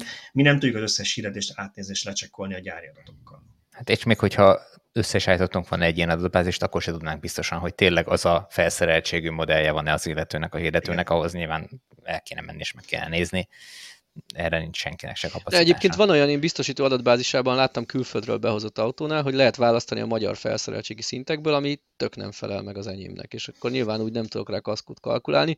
Tehát én vagy kiválasztok egy viszonylag közelít, de az nem lesz valós, vagy van, ahol engedi, hogy kiválasztok olyat, hogy egyéb, és akkor mindent megadok kézzel. Tehát... E, egyébként nekem is, tehát a mai napig ez volt a, a Renault Meganommal, hogy amikor mondjuk a Netrisken vagy bármilyen felületen biztosítást kalkuláltam évente rá, nem tudtam kiválasztani az én típusomat, mert az a felszereltség nem volt felismerő, és az egyébben nekem kellett beadni a különböző adatokat. Uh-huh. Úgyhogy, na de visszatérve a apra, szóval egyrészt csak hogy ezt itt tisztába tegyük, hogy mi az, amiért még kvázi felelősséget tudunk vállalni, és továbbra is azt kérjük, hogy ha bárki hibát lát, mert mi is hibázhatunk akár az adatbázis készítésén, akár a feltöltésekor, vagy hibát lát egy hirdetésbe, akkor írja meg nekünk, ott van egy kapcsolati ö, ilyen űrlap, szépen az oldal alján van egy, egy, egy ikon, erre rá kell kattintani, és akkor ír nekünk egy levelet, és akkor igyekszünk kijavítani.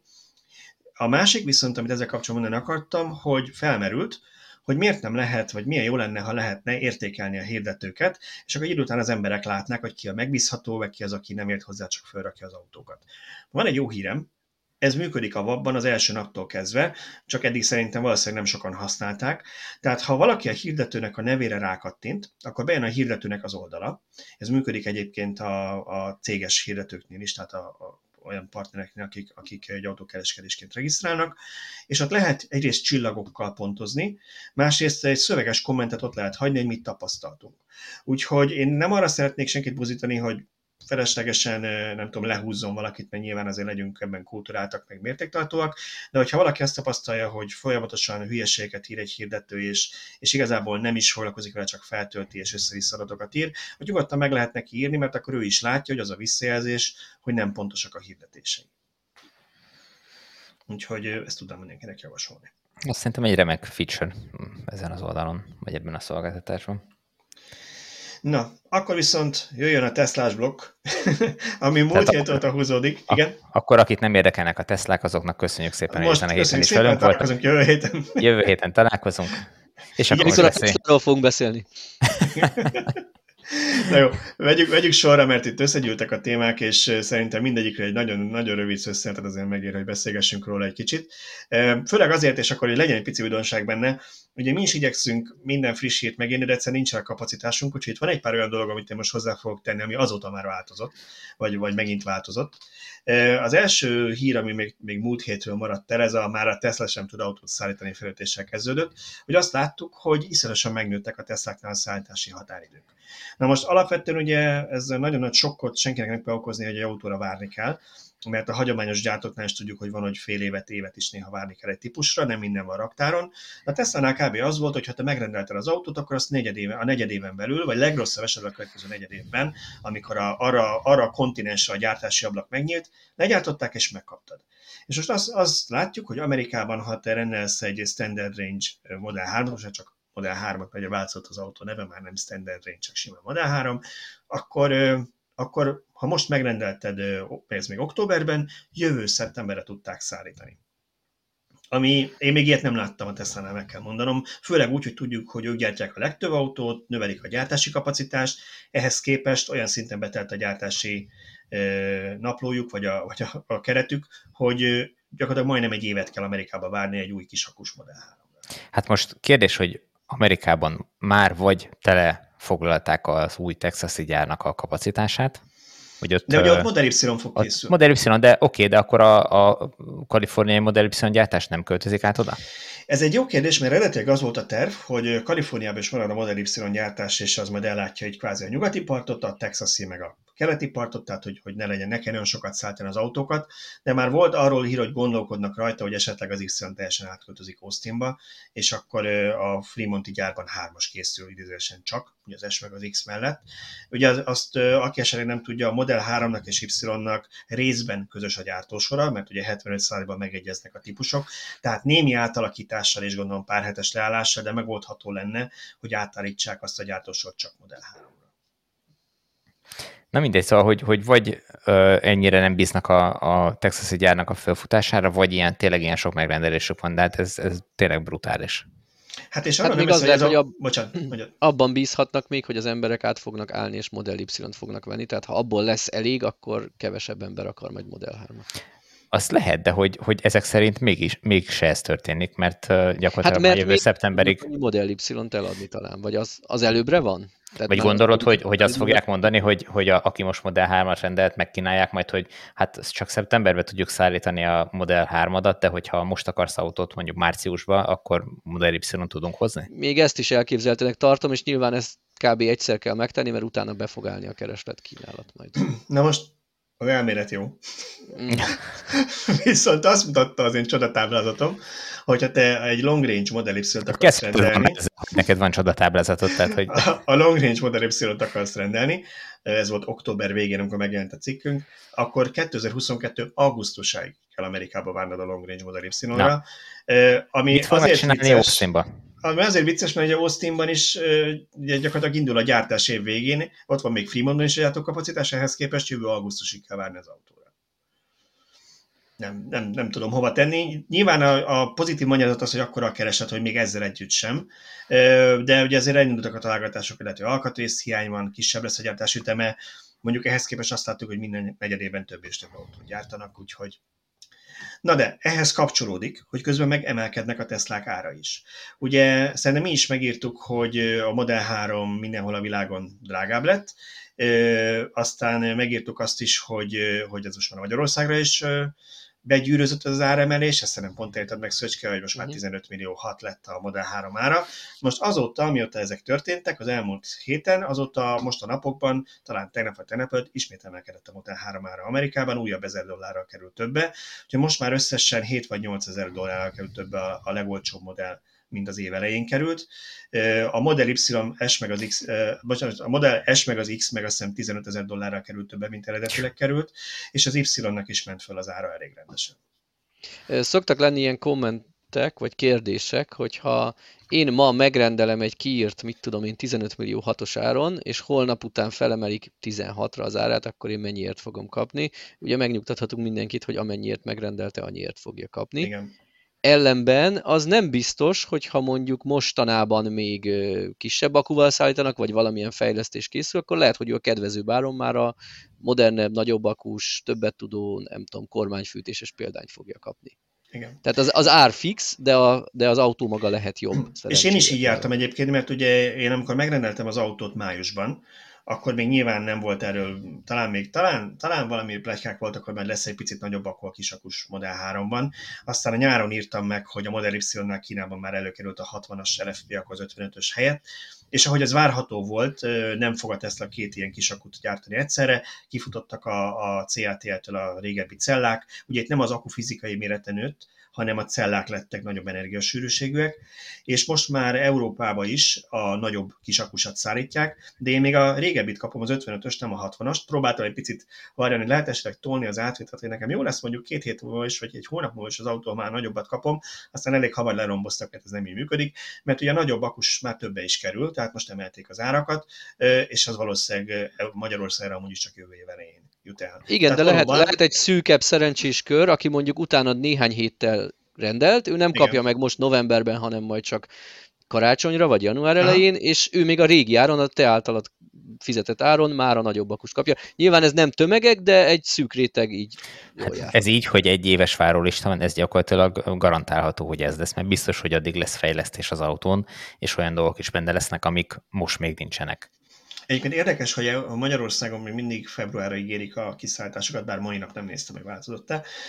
Tehát az a kínai gyár valószínűleg tud annyit gyártani, hogy Európába is jut, úgyhogy itt még nem kell egy évet várni, de az teljesen biztos, hogy aki most megrendeli, az a februári műszaki színvonalunkat. Tehát, addig még lesz valami változás a kocsiban, már azt fogja kapni. Ú, addig lehet, hogy lesz lézeres ablaktörlő. Igen. Na de bocsánat, csak hogy megközben megtaláltam azt a twitteres gyűjtést, amit, amit láttam, csak hogy teljesen pontosak ennek az infok. Tehát éveleje óta a Model 3 alapverziója 7000 dollárral lett több Amerikában, ez a nettó ára ugye 37-ről 45-re emelkedett most már. A Model Y Long Range az 8000 dollárral lett drágább, 50-ről 58, azért ez százalékosan elég durva emelkedés. A Model S meg az X pedig jól emlékeztem 15-15 ezer dollárral. Na most ennek egy része nyilván a kereslet növekedés miatt, hogy próbálják gondolom ezt, hogy mondják ezt szépen, hogy megfejni a jó népet. Próbálják, próbálják kihasználni ennek a lehetőségeit. Ez egyik. De a másik meg az, hogy, hogy állítólag az alkatrészköltségek nekik is növekednek a beszállítóknál, és ezért ezt kompenzálni. Még nem hiszem, hogy 15 ezer dollárral, de Hát nyilván egyébként az árat nem csak azért emelik, hogy megfejék az ügyfeleket, nyilván ez egy része, ez egy szerencsés része a dolognak, de ezzel tudják kontrollálni a keresletet. Hát ne, nekik szerencsés része, nem az ügyfelek. Nekik szerencsés, így van. Hát nekünk, nekünk borzasztó, tehát hogy eddig is elérhetetlen volt a Model 3, most ezután meg végképp az lesz, meg a Model Y végképp. Tehát, hogy... Egyébként... Hát meg az a durva, hogy begyűrűzik a használt piacra és ez az áremelkedés. Én két éve várom, hogy 10 millió alatt veszek ö, idősebb modellest, de még garanciást, hát nem megtorpant olyan, ami, ami így számomra vállalható autó, az olyan 12-3 millió körül megtorpant, és onnan nem akar tovább esni. Uh-huh. Egyébként Igen. Bérci Balázs a Tesla Masterrel beszélgettem erről múltkor, és nagyon igaza volt benne, hogy nyilván az emberünk egy picit csalódott, hogy hát szerette volna azt a nagyobb kisakust, milyen jó lett volna, de alapvetően 13,5 millió forintért veszek egy vadonatúj Teslát. Tehát szerintem ilyen deal Főleg az, hogy emelkednek az árak, és már állami támogatás sincs, vagy még nincs, meg ilyen ár mellett nem is vonatkozza az autóra. Ez egy ilyen az életben egyszer lehetőség volt, úgyhogy dicsérem az eszemet, hogy lecsaptam rá, és nem is gondolkodtam sokat, mert hajlamos vagyok az ilyeneket túl sokáig húzni és agyalni rajta, amíg a végén elszalad a lehetőség. Érdemes volt visszaülni a számítógép elé a, a pályázathoz. Ezt, hogy mondjam, tehát azok a sebek még nem gyógyultak be, amiket az IFKA okozott nekem, úgyhogy ezt még így azért nem jelenteném ki, de de igen. Na de, Kicsit mennyi... mellékszál, bocsánat, csak a igen. pályázatról jutott eszembe, hogy spórol nekünk már az állam a szabadsággal, ugyanis a legfrissebb változás a 100% napelemes pályázatban, hogy nem reggel 8-kor, hanem délután 5-kor indul a benyújtás. Hoppá, munkaidő Úgy után simán ledolgozhatod, így van, és hazamész, és, és akkor kezdett kattingatni az egeret. 5 óra, egy perc karul is vége, úgyhogy teljesen mindegy. És a minisztériumban délután 4 órakor mennek el haza? Csak hogy akkor kifogja a szervereket délután 5 óra indítani, amikor lesz. Négy, négykor a szervereket, mi? Szóval negy a takarítónő kihúzza a konnektorból, amikor elmegy az irodából, mert akkor baj lesz. Szóval, visszatérve erre, hogy a Tesla-nál mekkora a kereslet és a gyártási kapacitás és, és egyebek, mennyire befolyásolhatja ezt a képet szerintetek az, hogy 100 ezer Teslát rendelt a Hertz, a világ egyik legnagyobb autókölcsönzője? Amiről később már kiderült. Meg se rendelte. Kiderült, hogy meg se rendelte, aztán kérdezett, hogy megrendelte, csak nem, nem, tehát pontosabban az van, hogy nincsen külön szerződésük a Teslával, mert nem is kapnak engedményt meg semmit, hanem ők elkezdték szépen rendelgetni, már el is kezdték kiszállítani az autókat, csak nincs egy külön keretszerződés, hanem ők ennyit terveznek rendelni, és ráadásul ez a, ők úgy tervezik, hogy akár 150 ezerrel is nőhet még ez a rendelésük, tehát 250 ezer lehet És, hát ez, és a gyakorlat... Hogy, hogy működik? Igen, a gyakor... én, én is gyakorlatra gondoltam, hogy egy indiai outsourcing céget vagy, megkerestek. Vagy, vagy ütögetik, a, ütögetik a Tesla honlapján a rendelési gombokat, igen. és valakinek már van az ujjában, igen. igen. De az is lehet, hogy, hogy kialakítottak rá valamilyen botot, ami ami ilyen autoklikker, vagy nem is tudom, hogy hívják ezeket. Képzeld el, megszalad. rendeli a hercnek éppen a... Képzeld el, megszalad. Hopp, másfél millió lett. Maradhat? E, vicces az egyébként, hogy Elon Musk erre mondta azt, hogy nagyon nem érti, hogy miért szaladt meg a Tesla részvény így ennek hatására, hozzáteszem, hogy nem csak ennek hatására, mert több dolog ért össze, de hogy, de hogy igazából ettől az ő gyártási kapacitásuk nem nő, hogy a hercennyi autót akar rendelni, úgyhogy gyakorlatilag ezért nem fognak több autót eladni, mert annyit tudnak eladni, amit le tudnak gyártani. Ez azért, hogy mondjam... Ez rövid távú gondolkodás szerintem, mert hogyha ha ennyi autóval többre van igény, akkor nem tudom, több lesz a profit, mert emelhetnek árat is, mint látjuk, emelnek, és ha több lesz a profit, akkor hamarabb tudnak gyártási kapacitást fejleszteni. Megkennek még valakit Brandenburgba, hogy legyen már meg végre az az engedély, és Hát meg, meg arra nem is veszél, hogy ez óriási reklám azért a Teslának. Uh-huh ami rengeteg emberrel fogja megismertetni a Teslát, tehát ez egy, egy öngerjesztő folyamatot indíthat el, hogy azok, akik kipróbálják bérelt autóként ezeket a kocsikat, azok utána lehet, hogy a következő autójuk már Tesla lesz. Tehát, hogy um, itt, itt Érdekes, nagyon sokan lehetnek a villanyautós közösségbe, akik a, nem tudom, Mollimo Gringo e kezdték. Igen, igen. Biztos, és, és annyira így van, annyira így van, hogy a héten néztem egy videót Szenni Munrótól, aki talán most már az olvasóinak is ilyen ismert név, aki a, annak a cége azzal foglalkozik, hogy így ja, azt hittem, hogy azt most már olvasónk. Igen, le, le, nem hiszem, hogy ennyire jól tud magyarul. Lebont szétszer autókat, és visszafejti, és akkor a megrendelőinek elmondja, hogy mi hány centbe kerül, és hol jobbak, mint ti és a héten arról beszélt egy videójában, hogy régen Detroitban ez egy ilyen, ugye Fordnál dolgozott évtizedekig, ez egy ilyen aranyszabály volt, hogy, hogy a lehető legjobb marketing nekik a kölcsönzőkben, a reptéri kölcsönzőkben az autóik, mert ott ezekben általában is ezek általában mindig új és jól felszerelt autók, beleülnek az emberek, és megkedvelik, és olyat akar venni, hogy ez egy ténylegesen működő dolog, ez nem csak egy ilyen, nem tudom én, kis plusz ötlet, hanem ezzel ott számoltak, hogy ez egy nagyon erős marketing fogás, ha ezekben a kölcsönzőkben az ő autóik vannak. Valószínűleg ezért adták jó árenged, jelentős árengedménnyel a kölcsönzőknek. Nyilván jogos is volt az árengedmény, hisz nem tizet vett, és ennek intett be állítólag. Én ezt még a mai napig nehezen tudom elhinni, de nagyon bizonygatja Elon Musk, hogy, hogy nem nincs kedvezményes díj, és végül is védhető, mert miért adná kedvezményesen, ha így is megvennék, csak nem Gupta kattintana, hanem Balázs. Hát és ugye az a városi legenda, az az életrajzi könyv szerint nem csak legenda, hogy még az édesanyjának is teljes áron kellett venni, mert ő senkinek nem ad rendezvényt. Próbáltak mindenfajta hollywoodi celebek is kedvezményt, hogy majd akkor ők reklámozzák a kocsit, de senkinek elvileg nem adnak egy filé kedvezményt se. Na, de hogy tovább menjünk, tovább menjünk. Milyen, milyen kegyetlen fiú gyermek, nem? Hát itt fölneveli az anyja kinkeseresen, és akkor szerintem, elviseli szerintem... minden hülyeségét, és, és aztán Azért ez nem a hála. könnyű, na. Ez a hála, hogy se... Masznak alkalmazottja, meg anyja se lennék, az a helyzet. Figyelj, én még beszélgetni is jönnek levele egy szobába, tehát ne, any, nagyon, Igen, azért, nagyon furcsa azért, figura. Azért, hogy az ember hülyének érezze magát 5 percen belül, azért felesleges. Igen, igen, igen. igen, um, igen. Visszatérve itt a modellnév változásokra, akkor megint csak a plusz info az most fog jönni. Ugye arról mi is megírtuk a héten, hogy megszűnt a Standard Range Plus.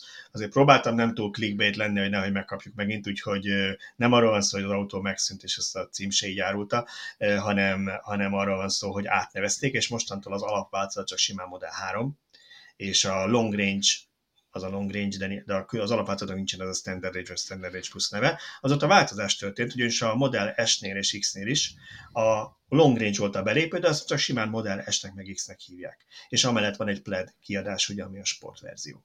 Úgyhogy valami átnevezés van a Tesla-nál, amit én megmondom őszintén, hogy euh, én nem tartok egy teljesen ötletnek, mert szerintem így nehezebb beszélni az autókról. Tehát ha valaki azt mondja, hogy vette egy Model 3-at, akkor most a kisakusra gondolt, vagy csak úgy általában a típusra. Szerintem az emberek a köznapi beszédben még fogják használni ezeket a megjegyzéseket. De, De ez a többi gyártónál is ott van, tehát most nincs, nincs minden autónak a nevében benne a, a paraméterei.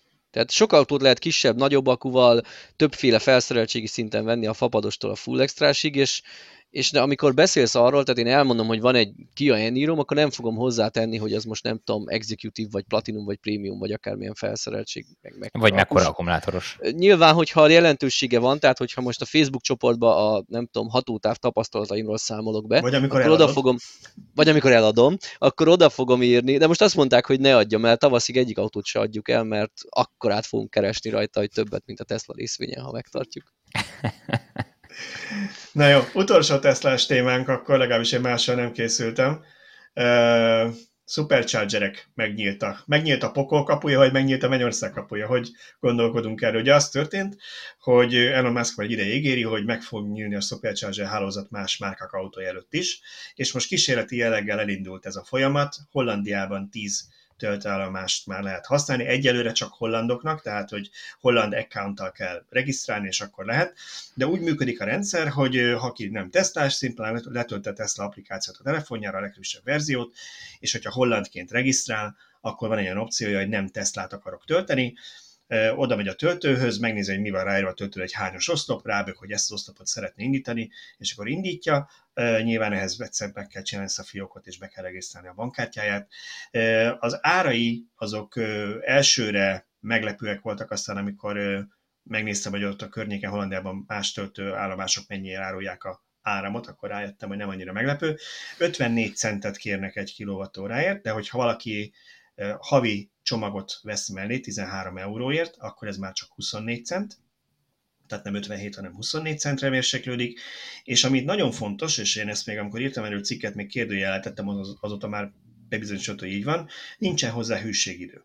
Tehát nem azon, hogy egy évre előre ki kell fizetni, egy évre előre el kell szerződnöm, és minden hónapban 13 eurót kell fizetnem, hanem ez egy hónapra szól, bármikor le is mondhatom, Azért értem a gyanúperre, hogy így lesz egyébként, mert ugyanígy működik az FSD beta program is Amerikában az erőfizetés, hogy bármikor le lehet mondani bármelyik hónapban. Tehát én azt a 13 eurót, hogyha kifizetem, az azt jelenti, hogy gyakorlatilag 40 kWh-nál már megéri a kisebb 24 centes tarifát fizetnem, tehát akár ha csak havonta kétszer töltök ott, vagy ha csak egy hosszabb nyaralás kapcsán akarom egy, egy vagy két hónapra, vagy egy hónapra megfizetni csak, akkor is megérheti, mert egy 40-es akku fölött már bőven. Ezt egyébként nem értem, hogy e- ez miért. Nyilván nekem ez fogyasztóként tök jó, hogy egy hónapra is kérhetem az előfizetési díjat, meg van ez így más cégnél is, hogy nem kell hűséget aláírni. Csak valahogy úgy nekem nem áll össze. Tehát ennyire nem pénzügyileg tudatosak az emberek, hogyha valaki csak viszonylag keveset, vagy túllépi a 40 kWh-át, akkor megvegye. Mert ha meg mindenki megveszi, akkor mi értelme? Akkor ne vacakoljunk havidíjas csomaggal, hanem akkor mondjuk azt, hogy nem 57, nem 24, hanem mondjuk 28, és akkor átlagosan kijön, hogy megfizetjük azt a 13 eurót is, meg a, meg a kilovattúra díjat is. Tehát valahogy a fejemben nem áll össze, de nyilván én egy viszonylag tudatos vásárlónak tartom magam, tehát én, én igenis ki fogom számolni, és előre kikalkulálom, hogy, hogy ha a 24-es Leaf-et, azt nem, mert Sademus, de mindegy, szóval egy kisakus autót egyszer töltök, akkor nem veszem meg, de ha már legalább kétszer töltöm, vagy nagyobb akus autóm van, akkor meg úgyis meg fogom venni nem tudom. Nagyon sokszor az emberek nem tudják előre, hogy mennyit fognak tölteni az adott időszakban. Tehát adhok adódhatnak ilyen szituációk, amikor szükség van erre a töltésre, és sokan vannak, akik megveszik, kifizetik a 13 eurót, aztán lehet, hogy közben meg nem töltenek, csak mondjuk egyszer.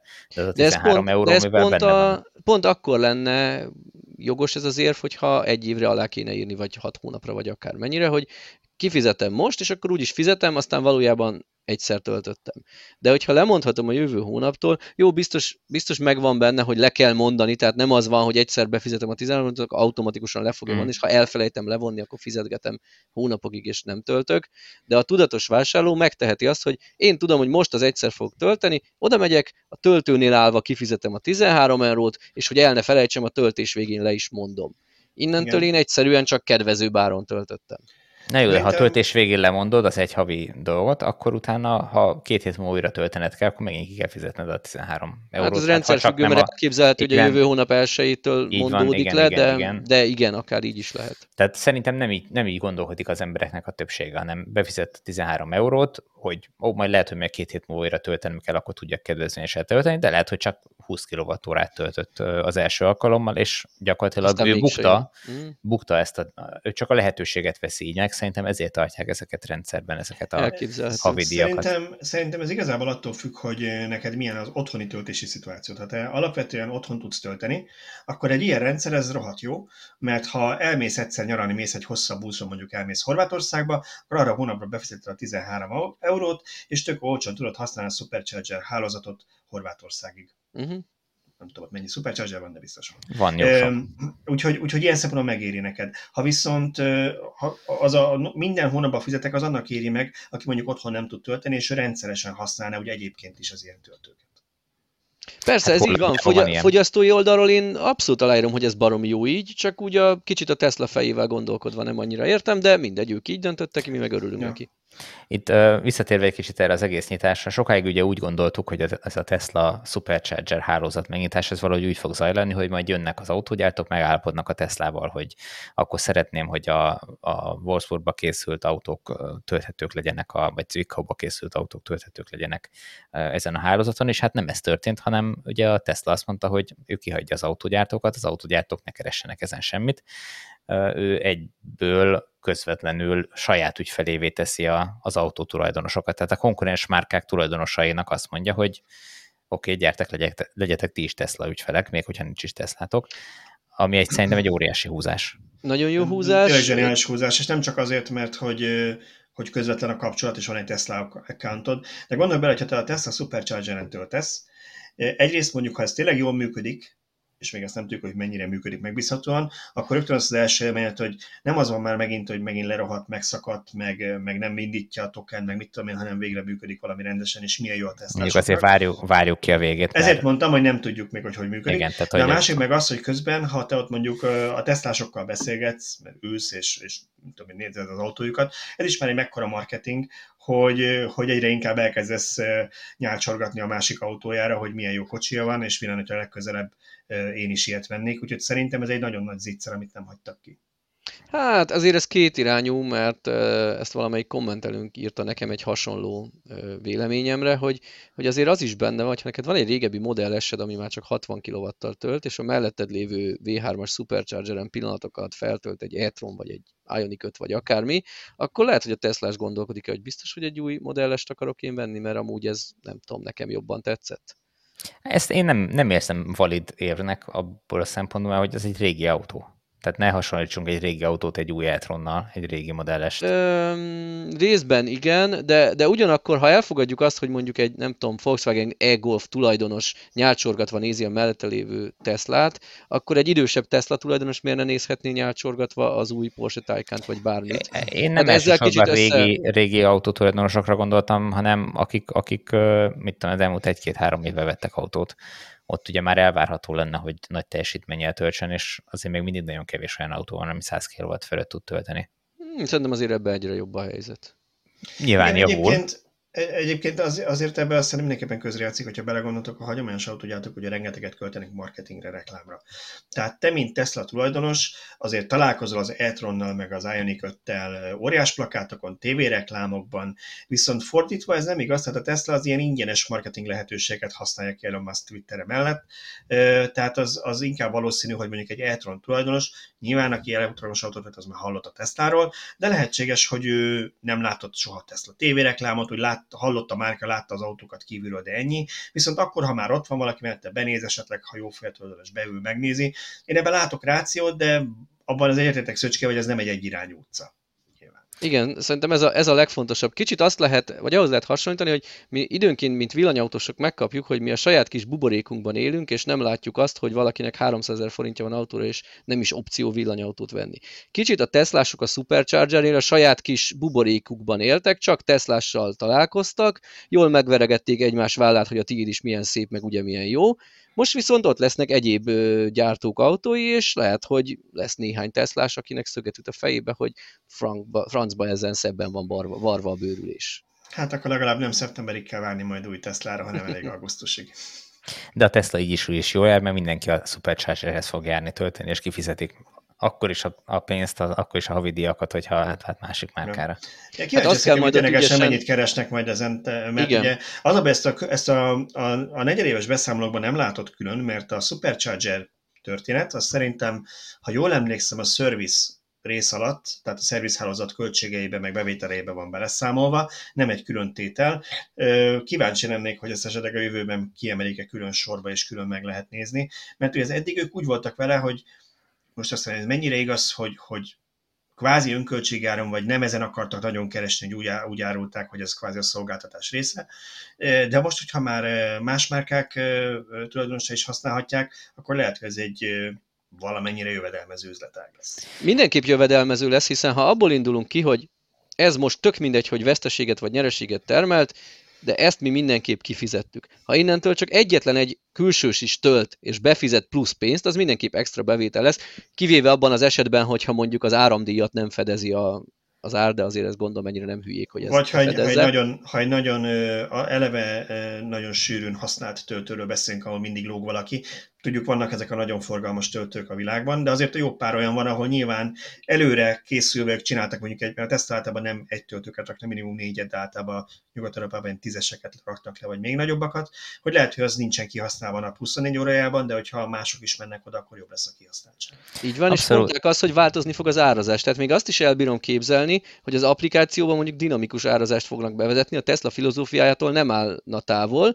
és azt mondják, hogy nem tudom, nem kell a 13 centes, vagy 13 eurós előfizetési díjat kifizetni, ha éjszaka töltesz, akkor, akkor te is megkapod a kedvező áron, mert tudják azt, hogy éjszaka üresen a Supercharger oszlopok 97%-a, és akkor ezzel extra bevételt tudnak szerezni, hogy ö, oda terelik a hosszú távon éjszaka utazókat, vagy ne adj Isten a környékbeli panellakót, akinek nincs otthoni töltője. De most gondoljatok bele, hogyha a eurócentes, néhány eurócentes kilovattóránkénti ár fedezi magának az áramnak a díját, és a 13 beszedett 13 eurókból meg a rendelkezésre állási díjakat ki tudják fizetni, akkor ezzel ők nyernek. Tulajdonképpen ez ők kicsit... addig, addig mindenképp nyerésben vannak, amíg a Teslás nem érzi azt, hogy most nekem várnom kellett egy külsős miatt, és ezt Igen. meg az, bizonyít, az biztosítja, hogy úgy tervezik bevezetni a szolgáltatást, meg majd gondolom úgy tervezik árazni, hogy csak azokra az a állomásokra mehetünk oda külsősként, ahol van szabad kapacitás. Na itt azért az lesz az érdekes, amiről, amit majd minden, Balázs is, meg én is a cikkünkben érintettük, meg most épp kimenőben van egy direkt ezzel foglalkozó cikkünk, hogy az autókon a különböző helyeken lévő töltőnyílás miatt nem feltétlenül az fog látszani az applikáció. Tehát azt fogja látni, hogy hm, éppen tölt egy külsős, de azt nem fogja látni, hogy ez egy nem tudom, Volkswagen Golf, aminek jobb hátul van a töltőnyílása, és ő elfoglal kettő töltőt, mert az egyikről tölt, a másik helyen parkol, és akkor ott egy Teslás hiába van a töltők 50%-a szabadon, nem tud tölteni, mert mindegyiket rossz oldalról foglalja. Igen, erre valaki azt írta Twitteren, és megmondom őszintén, ezt lehet, hogy Tibor jobban tudom, hogy meg kéne kérdezni a kontaktjainkat a töltőgyártóknál, hogy létezik-e ilyen kábel, de hogy ő már most látja, hogy nagyon meg fog nőni a, a CCS hosszabbító kábeleknek a forgalma a környező boltokban. Nem tudom, hogy ilyet lehetséges csinálni, de ez egy komoly probléma lesz, hogy, hogy azok az autók, amiknek nem bal oldalt hátul van a, a csatlakozójuk, és hát elég kevés olyan van, azok ö, simán elfoglalhatnak kettő helyet is a. Egyébként annyira nem nagy a probléma, én most ezt a ezt kicsit szétszettem, ezt a Twitteren megosztott egy Tesla tulajdonos, nem, nem mondom a nevét, nem olyan ismert számomra, egy fotót, ahol felsorolta, hogy van nem tudom én hat modell, akinek ugyanott van, mint a Tesla, és ők tudnak a megfelelő oszlopról, és körbe rajzolta az autót, hogy melyik modellnek itt, itt, itt, itt, itt vannak a töltő csatlakozói, hogy ők nem tudnak. Na ez nem igaz, mert igazából ezeknek csak egy töredék része az, aki nem tud, mivel ő itt azzal arra nem gondolt, hogy esetleg orral is beállhat valaki. Tehát én a nírommal orral de. beállva simán tudok tölteni, ő pedig azt tüntette fel az ábráján, hogy akinek elől középen van a töltőnyílása, az sem tud tölteni, az is a szomszédost fogja használni, ez nem igaz, mert, mert nekem elér az orráig. Jó, ez, ez nyilvánvaló, de azért ettől függetlenül, hogyha... Van egy réteg, aki nem tud. Van, vannak ilyen hosszú orró autók, amelyiknél szinte biztos vagyok benne, hogy hiába van, ha odaállsz jó irányba, akkor se fog elérni a kábel, mert egyszerűen annyira messze van. Tehát egyértelmű, hogy ugye ezeket a töltőket a Teslákhoz tervezték, és a Tesláknál oda teszik a töltőcsatlakozót, hogy pont elérjen a kábel, és ne kelljen hosszú kábelekkel uh-huh. A, a többi autógyártó meg abszolút nem gondolt ilyenre, mindenki oda rakta, ahol neki jól esett, meg csak azért is máshova rakta, hogyha az egyik a bal oldalra tette, akkor a másik csak azért is a jobb oldalra, nehogy egységes legyen a dolog, ez, és ez most itt visszaüt. Megjegyzem, szerintem nem jó a Tesla helyszíne egyébként. Szeri, szerintem sem. Tehát nem, én, nem én ugye elég sokáig használtam a 28-as Ionicot, amin pont ugyanott van, és az a baj, hogy a Superchargernél az pont frankó, viszont rengeteg olyan töltő van, ami a járdára van telepítve, és nem merőlegesen orral kell ráállni, mert egyszerűen nem olyan széles az utca, hanem párhuzamosan a Járda szigettel. Na ott nem ér el a kábel, vagy sok helyen nem ér el a kábel az Ionicig, csak akkor, hogyha két parkolóhelyre állok, és ugye előrébb állok, hogy az autó végén legyen az oszlop, vagy ha a forgalommal menetirányjal szemben állok meg, ami különösen egy, egy egyirányú utcában kellemetlen, de ha nem egyirányú az utca, akkor is kaphatok azért büntit, hogy én rossz irányba fordítottam az autóorát, hiszen ahhoz szabálytalanul kell közlekedjek. Hogy Igen, Igen, és meg a superchargereknél sem, superchargereknél sem ö, szerencsés szerintem az elhelyezés, mert ha be van dugva a tölt töltő kábel az autóba, akkor ahhoz, hogy te hozzáférj egy csomagtartóhoz, ami szerintem egy életszerű dolog, hogyha ott állsz a, az autónál mondjuk egy fél órát, akkor ki tudj venni dolgokat a gyereknek egy biciklit, hogy tudjon addig ott játszani. Vagy mit tök mindegy, teljesen mindegy, miért. Igen, nem tudsz hozzáférni, csak akkor megkerül az egész oszlopot. Tehát még kényelmetlen is ilyen szempontból, és ahol mondjuk nincs megfelelően kitérkövezve a töltőnek a környék, akkor ott lehet, hogy sárba akármibe kell mászkálni. Tehát nem szerencsés. Igen, most, hogy kimaxoltuk az első világbeli problémákat, az annyit hozzátennék, hogy szerintem ez attól is függ, hogy a töltő helyszín hogy van kialakítva, mert ugye most tipikusan azokra az, a töltőkre gondolunk, ahol így kvázi be kell tolatni a töltőhöz, és mögötte mondjuk egy füves terület van, vagy, vagy valami domb, vagy ilyesmi. De én most már egyre több olyat láttam, olyan Tesla töltőt, amelyik kvázi ilyen parkolókban van, így a parkolók közepén, tehát ott beállhat bárki bárhonnan, és nem fog, tehát nincsen mögötte semmi, amit blokkolna, vagy előtte, úgyhogy nyilván ezeknél a töltő helyszíneknél kevésbé lesz probléma, mint a hagyományosabbak. Igen, de azok, azok sokszor ilyen mátrix-szerű, tehát, ott, tehát azokhoz a helyekhez is tartozik egy töltőoszlop, tehát azért, ha ott, ott valaki elkezdi pont szisztematikusan a túloldalit használni, az kellemetlen, de egyébként olyan szempontból nagyon valós igény, hogy legyenek ilyen áthajtós töltőállomások, mint mondjuk a benzinkutak, hogyha mondjuk egy Teslás jön, és ő vontat egy lakókocsit vagy egy utánfutót, akkor a rátolatossal ő baromira nem tud tölteni, és ezért elég kellemetlen, hogy csatolja le a lakókocsiját, tegye félre egy másik parkolóhelyre, és akkor úgy álljon betölteni, úgyhogy ha nem is a töltők 100%-ánál, de szükség lenne arra, hogy legyenek ilyen áthajtós töltők. Hát pont ezért alakultak ki Norvégiában, ahol ugye rendszeresek az, hogy a, meg a skandináv országokban, hogy a kis hajóikat, meg a nem tudom miket lakókocsijaikat viszik a, a norvégok a, a hétvégi pihenésre, hogy ők ne kelljen lecsatolgassák az utánfutót, a vontatmányt az autóról tehát ezt nem véletlenül alakultak ott ki így. De ahogy mondod, ott is gyakorlatilag ahhoz, hogy bármelyik oldalról használható legyen a töltő, ahhoz gyakorlatilag le kéne foglalni a töltő körül négy darab parkolóhelyet. Uh-huh. Most lehet, hogy túlzok egy kicsit, de szóval de, de mindenképpen többet, mint egy autónak a helye. És hogyha minden 20 oszlophoz, nem tudom, 30-40 parkolóhelyet akarnának lefoglalni, az most lehet, hogy Skandináviában nem probléma, de Magyarországon a legtöbb helyen biztos, hogy az. Egyébként korábban még ez leginkább az ingyenes töltők időszakában volt egy ilyen probléma, hogy tipikusan egy áruház szélső parkoló sorába tették valamiért a töltőt, és akkor ott elparkolták nem feltétlenül rossz indulatban, egyszer azt tudta, hogy mi az, és egy hagyományos autós odaállt. Na, én már akkor is mindig ezen a véleményen voltam, hogyha egy középső sorba teszik, és lehet, hogy csak egy-egy parkolóhelyre festik fel, hogy az töltőhely, de ha pont véletlenül úgy alakul, hogy ott valaki azt lefoglalja figyelmetlenségből, akkor elég jó esélyen van arra, hogy a szemközti hely üres maradjon. Na most, ha ilyen be, középső sorokba helyezik el a, a superchargereket is, akkor onnantól a probléma ezzel megoldódik, mert ha éppen foglalt az a hely, ami a töltőoszlophoz dedikált, akkor még viszonylag jó esély van rá, hogy meg tudok a másik helyen állni. Abszolút, igen. Szerintem az a helyzet állt erre, hogy végéértünk a témáknak, úgyhogy elfogyott, elfogyott a mai felhozatal, és egyébként a felvétel is már közelít a másfél óra felé, úgyhogy én azt javasolnám, hogy akkor itt fejezzük ezt be. akkor nem lesz a 98-as 98 perces? Nem. nem. Nem, én nem fogok addig vagdosni, amíg 98 perceset nem gyártok belőle, úgyhogy nem. Um, és zene ide-oda, a vágóképek. A csalánt átvetted Szöcskétől, úgy érzem. Jó, szóval 98, jövő héten jelentkezünk a 99-kel, és akkor, ha minden igaz, két hét múlva jön a századik adás. Úgyhogy nagyon szépen köszönöm mindenkinek a figyelmet, köszönöm az uraknak, hogy megint itt voltak, és találkozunk jövő héten. Sziasztok! Sziasztok! Sziasztok!